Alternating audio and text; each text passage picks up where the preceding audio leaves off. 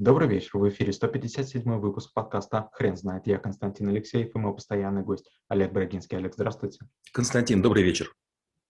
Хрен знает, что такое спорт, но мы попробуем разобраться. Олег, расскажите, почему спорт – это навык?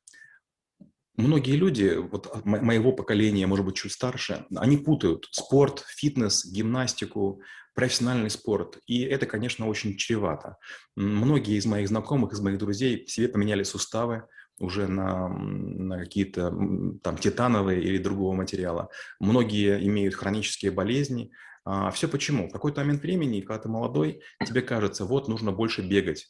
Допустим, как Марат Жаланбаев, э, мой казахский товарищ, он пробежал все пустыни мира, рекордсмен книги рекордов Гиннесса, по-моему, раз 12. Но, естественно, здоровье это отражается. Некоторые играют в футбол до того, что потом ходить не могут. Там у меня среди знакомых были эм, иерархии Динамо, и бывшие, и, и текущие. Понятно, что они передвигаются, конечно, как роботы-вертеры.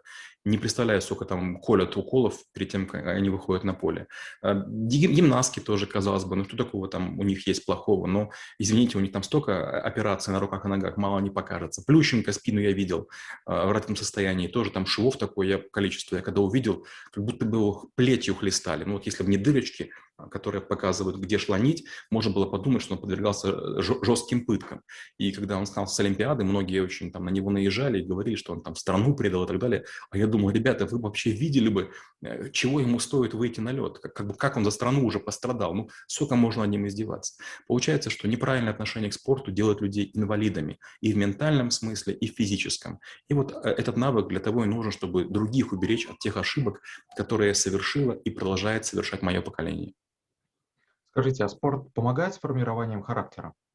Я глубоко уверен, да, но не факт, что я прав. Например, э, на меня очень большое впечатление оказало несколько вещей.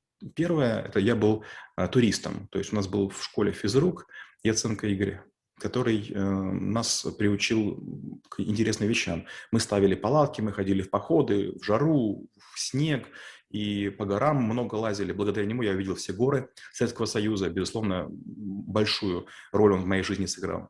А второе – это афганцы. Воины-афганцы стали возвращаться в свое время в Союз, и они ходили в пятнистой форме, они умели драться, они очень ловко разбирали автомат Калашникова. И вот я а, ходил в клуб «Военно-патриотический союз» а, в своем городе, и вот как бы такая идеология, мы готовились тоже на войну, то есть мы должны были быть следующими. И третья вещь, которая на меня повлияла вообще очень сильно, это спортклуб «Гермес». Он до сих пор в Киеве есть. Там братья Михайлович им занимаются. А, сначала была одна тренировка в неделю, потом три в неделю, потом пять в неделю, потом 10 в неделю, потом 12. И я этим занимался 6 лет. Я, честно говоря, думал, я не смогу без этого жить. То есть из маленького сынка, которого там все били, обижали, в том числе и в общежитии, который боялся там, не знаю, какую-то шантрапу в подворотне, я вдруг превратился в зверя. У меня была своя небольшая стая. Сначала мы захватили свое общежитие, всех выгнали, потом курировали весь городок студенческий и там дрались там не на жизнь, а на смерть. Я вдруг понял, что, оказывается, можно быть и умным, и кулаками махать. Это было очень здорово.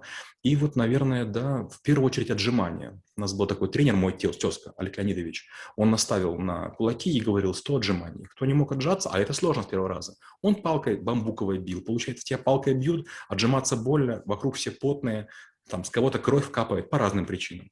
И вот, значит, там была жутчайшая текучесть. Но те люди, которые оставались, да, буквально через три месяца, они потом там остались надолго. То есть все мои знакомые, все мои товарищи из клуба запросто в любую секунду падают на любой пол бетонный, там, не знаю, металлический, холодно, не холодно, отжимаются сто раз, встают и улыбаются. И я думаю, все-таки это часть характера. Скажите, а как выбрать себе спорт? Трудно сказать. А, например, я очень люблю плавать, хотя плаваю не идеально. Мне тяжело бегать, мне не нравится бегать, я пытаюсь это сделать. Наоборот, в школе трэбшутеров есть несколько ребят, Максим Колпаков, Илья Куклин, которые просто безумно бегают. Илья, когда бегает, он сейчас бегал в минус 40 в Перми и со мной разговаривал по, по, этому, по, по Zoom или по скайпу, это, конечно, было шокирующе. Потом представить фотографии, он весь такой обледеневший, потому что пар идет. Конечно, я на это не способен. А они парни бегают там и в Швейцарии, и, и горные марафоны, это, конечно, впечатляет. Ironman такая интересная штука, необычная, да, вот хоть, хоть называют людей железными, это сделать не очень сложно. Я это достижением не считаю, несколько раз делал Ironman без, без подготовки вообще, без спортивной. Да, конечно, это не 13 часов, там часов 17, но тем не менее. Я вдруг понял, что почти любой спорт, который вот сегодня более-менее массовый, он не очень сложный. Конечно, победить в московском марафоне или берлинском, или в Чикаго, в Нью-Йорке, Лондоне очень сложно. Быть первым почти невозможно. Это конкретные люди, которые тренируются день и ночь. Но просто финиш э, пересечь можно запросто. И поэтому мне кажется, что каждый человек должен уметь немножко бегать, немножко плавать, немножко ездить на велосипеде и иметь какой-нибудь спорт для души. У кого-то, может быть, это парашютный спорт, у кого-то это, может быть, не знаю, там каяки. Но 2, 3, 5 видов спорта нужно понравится. Надо, надо попробовать. Теннис – прекрасная штука, фехтование, гольф, езда на лошадях. Если вы не пробовали, ну, про, правда, вы себя обделяете. Причем, опять же, что такое на лошадях кататься? Если один раз попробуете, этого мало. Попробуйте раз 20. Вдруг вам понравится запах сена, запах лошадей, их мощь, их там их ум. То же самое касается любого вида спорта. То есть попробуйте сколько-то видов спорта, и что-то вам понравится больше. Я не видел людей, которым вообще все виды спорта не нравились. Скажите, каких ошибок стоит избегать? Первая ошибка – это перетренированность. Я частенько вижу, как люди в зале э, там, или берут большие веса, или, наоборот, берут малые веса и делают какое-то бесконечное количество упражнений. Есть люди, которые там, начинают на тренажере бежать и бегут, там, допустим, два часа с них прям пот льет, а потом пропадают на, на две недели. Или, допустим, я видел людей, которые есть такие степеры, где там постепенно поднимаешься куда-то. Люди говорят, я сегодня зайду на Эйфелеву башню. Он на Эйфелеву башню заходит, ну, как бы по количеству ступеней, а потом ложится и, и, и как бы его чуть ли не там не заносят в тренажерный зал.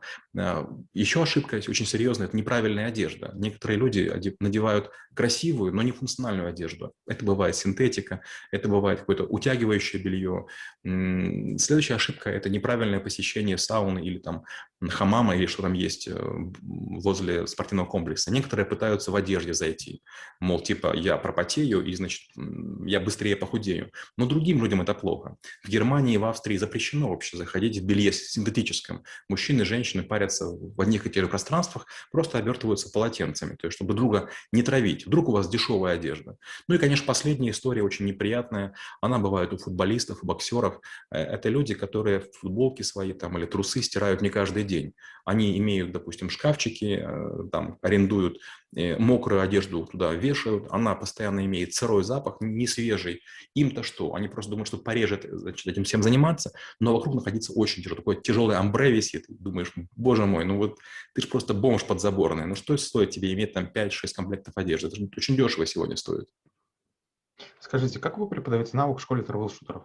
Ну, во-первых, я рассказываю о том, как появляются спортивные травмы. То есть я рассказываю, что конечно же, нужно растягиваться, нужно разминаться, и есть много разминок, не надо влюбляться в какую-то из них. Я показываю армейскую разминку, я показываю там ряд боевых разминок, я показываю разминки там всяких не, необычных родов войск разных стран, корейскую разминку, которую используют бой, бой, бойцы на ножах, использую разминку, показываю разминку, которую используют норвежские боевые пловцы, ну и другие всякие вещи, объясняю, почему они делают такие движения. То есть я с ними проходил подготовку и очень ценю. То есть подразделения специальные, они должны в любой ситуации уметь правильно действовать. И поэтому, конечно, на них работают и ученые, на них работают и физиологи, и они много знают таких всяких интересных фишек.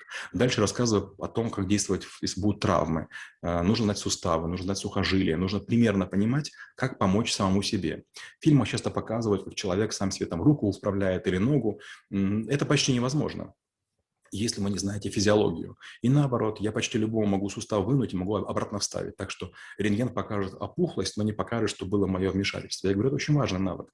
Такое было десятки раз. Люди оступаются в горах, люди играют в волейбол, там, у них там большой палец западает. Все что угодно может быть. Здоровый человек, который кажется себе крутым, у него выбивает, там, не знаю, маленький суставчик, он начинает орать, вопить, и если это продержится, там, не знаю, час или два, наступает такая опухоль, при которой уже трудно ему помочь. И наоборот,